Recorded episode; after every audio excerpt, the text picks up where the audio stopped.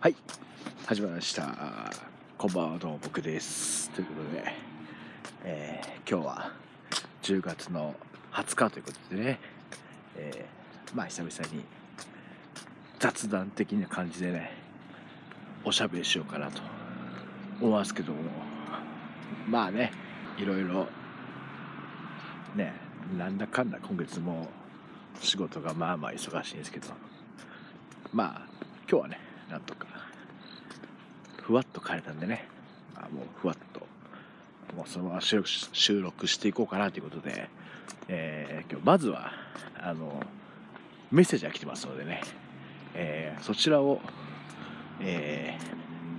ー、紹介していこうかなと思いますので。まずはメッセージをお聞きください。どうぞ。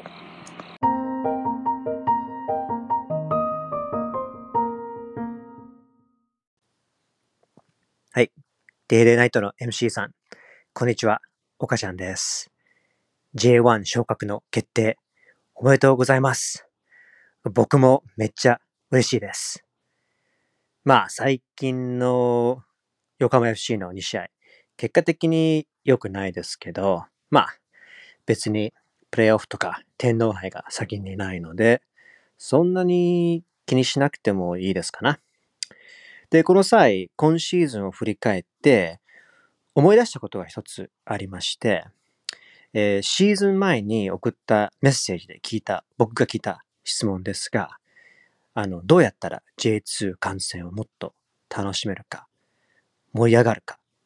で、その答えは、この番組ですよ。本当に感謝しかありません。はい。はい。また、岡ちゃんです。さっきのメッセージの続きですけど、この番組を聞きながら見ていた横浜 FC の今シーズンは全然違いました。この番組のおかげで。特に僕は、あの、三沢にあんまり試合を見に行けないし、えー、アウェイの試合なんか全然見に行けないので、この番組のおかげで、スタジアムの雰囲気が伝わりましたし、デーデーナイトさんのあのアウェイの旅話がとてもプラスになりました。今シーズン、まあまだ1試合ありますけど、本当にお世話になりました。お疲れ様でした。来シーズンの J1 横浜 FC ポッドキャストを楽しみにしています。ではまた次回お会いいたしましょう。さよなら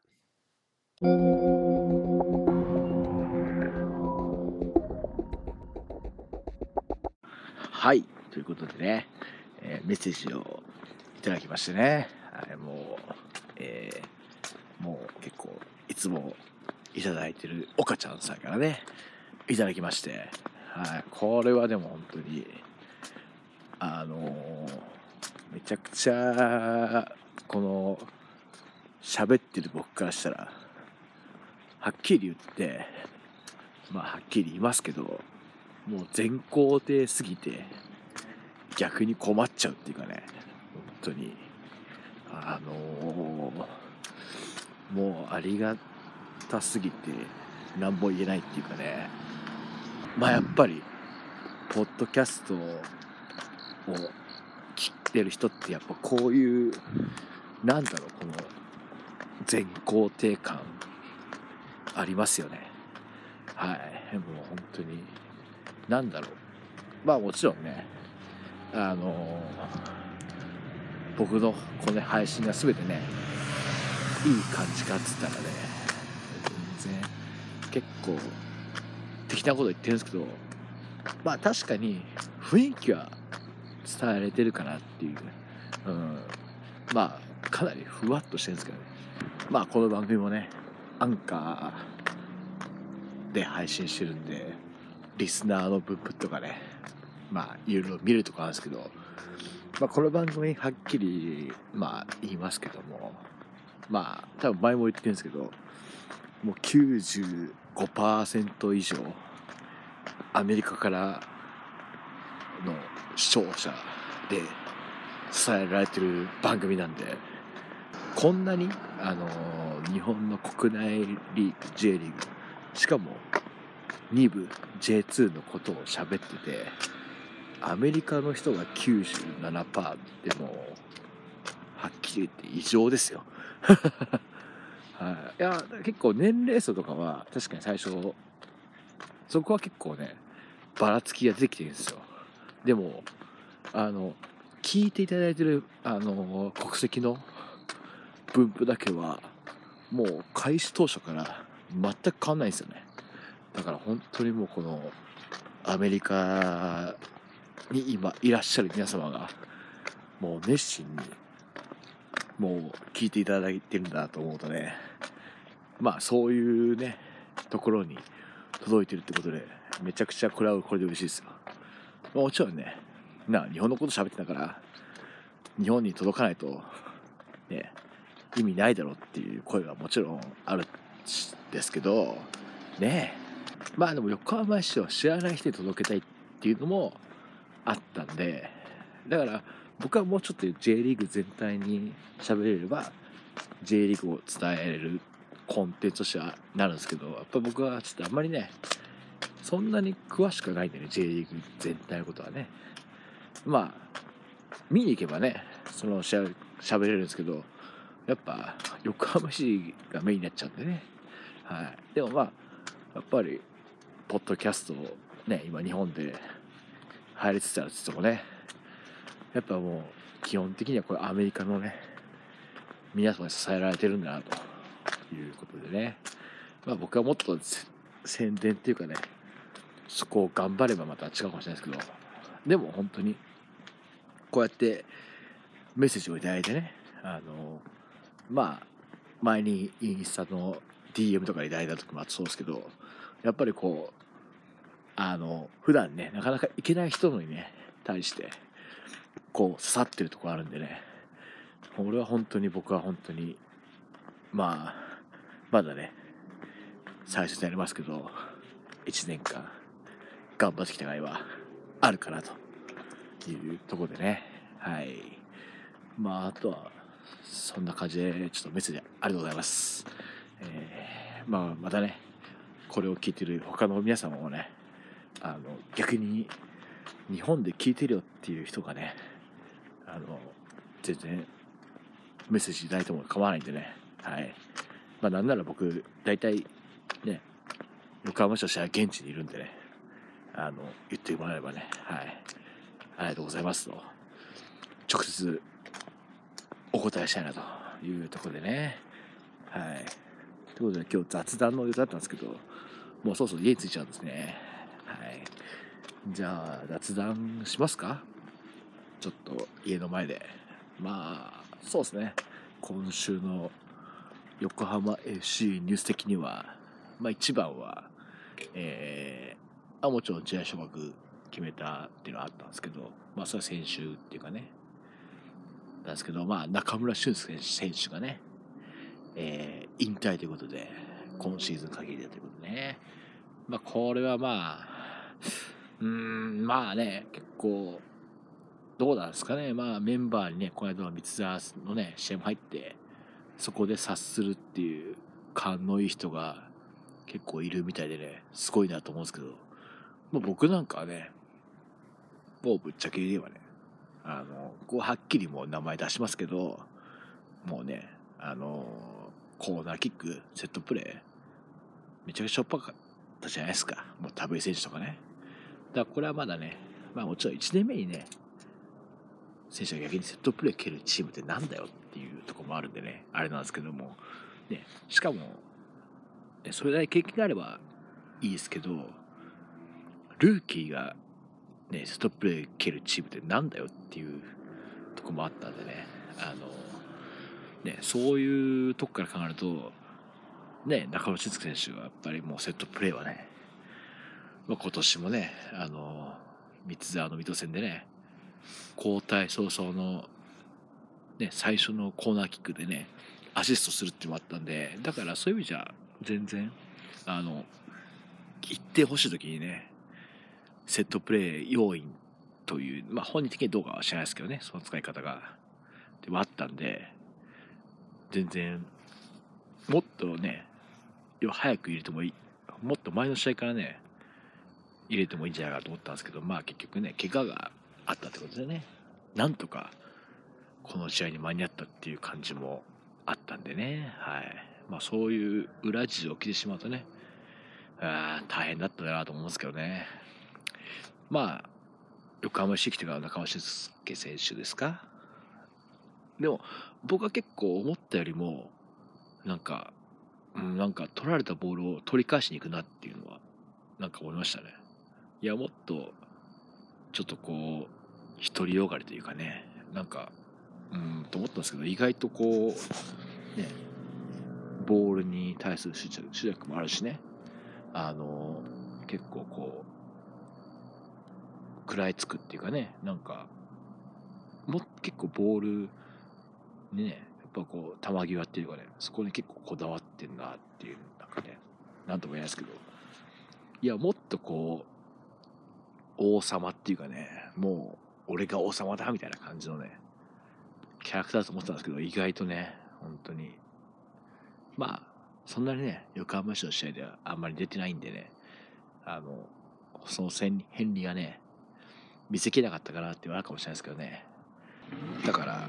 ね J1 上がった2020年とかもね開幕スタメンだったですよねあの神戸戦ね。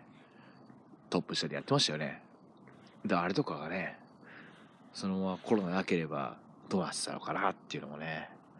あの時もねボールは散らせるしね。結構やっぱりね守備とところもねしっかり頑張ってたんでね。いや結構うんもうあんま守備しないっていうイメージが結構あったんでね。うん守備しないっていうかまあしなくてもねもちろんボール取られないし周りがしてくれるっていうのもあったですけどやっぱりこうねそれはボランティア下がった時にね意外と自分のミスは自分に取り返すっていう意欲があるっていうことにね、はい、気づけたら僕は結構ねあそういうキャラなんだっていうかまあそれはわかんないですけど年齢を重ねて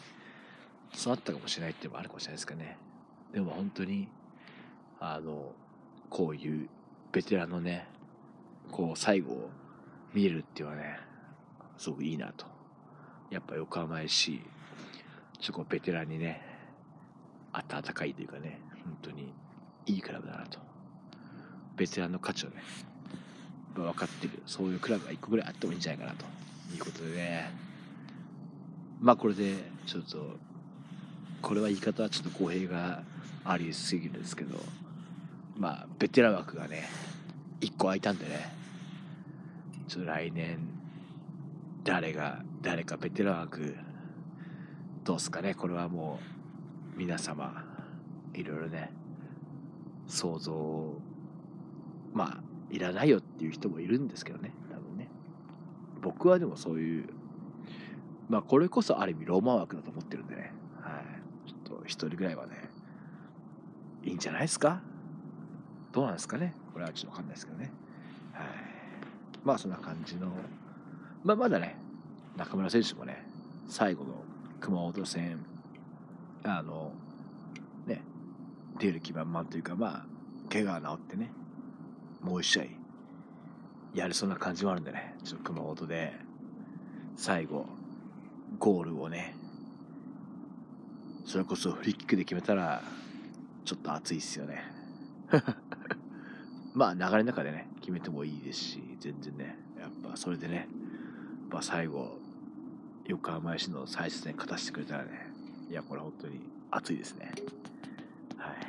そんな感じですか？うん。まあ、あとは何かありましたか？まあ、あとはそうですね、えー、シーガルズの皇后杯がね、えー、三重県の、えー、伊賀ってことでね、これ多分、僕は多分、クソ昔前に、あのー、丸山桂里奈のラストマッチが多分ね、皇后杯だったと思うんですけどね、違ったかな、それシーガルズだと思うんですよね。あの、スペランツ大阪でし大阪でしたっけ？多分それと後輩やった時に多分その時にもその会社だったと思うんですよね。多分同じ会社だと思うんですけど。なんかそのイメージがすごいあるんでね。ちょっとこれは今適当喋ってるんで後でしなきゃいけないんですけどもしなかったらこう全カットなんですけど。いや多分でもね丸山桂里奈最終戦を見てるはずなんですよ。僕は。実は。でしかも多分その時監督は本並だったはずなんですよ。はい。まあそんな感じのね久しぶりの伊賀ってことでね。はい。まあなんとかね。ちょっとリーグ戦はあれだったんでね。後輩ぐらいはね。ちょっと勝ち進んでいいとこまでいければいいんじゃないですかね。はい。まあ多分それは選手のがね思ってると思うんでね。はい。なんとか WE リーグのチームとやれるとこまではねいけたらいいなという感じですかね。はい。ということで ということで、えー雑談の割には全然横浜市の話しかしなかったっていうことなんですけどもまあその日もありますということで、えーちょっとまだこの段階ではねあのいろいろ溜まった収録があるんでまずはそこをしっかり、えー配信してからの今回だと思うんでねちょっとこれがいつ配信されるかわかんないですけどなんとか熊本戦の前までにはあげたいなという野望をね持っていますので早くお家に入りたいと思います。ということで、えーまたメッセージもね随時募集してますのであのこの番組メッセージはねそんなに来ないんであの今ならあのクソアンチコメントもねまあ紹介しますしまあそういう人は多分聞いてないんでねあのあれなんですけどもちょここはカットしよう。まあそんな感じでね。はい。えー、なんとか頑張って熊本戦の前までには配信を済ませて熊本に行きたいなと僕も思います。ということで、えーまた次回お会いいたしましょう。さよなら。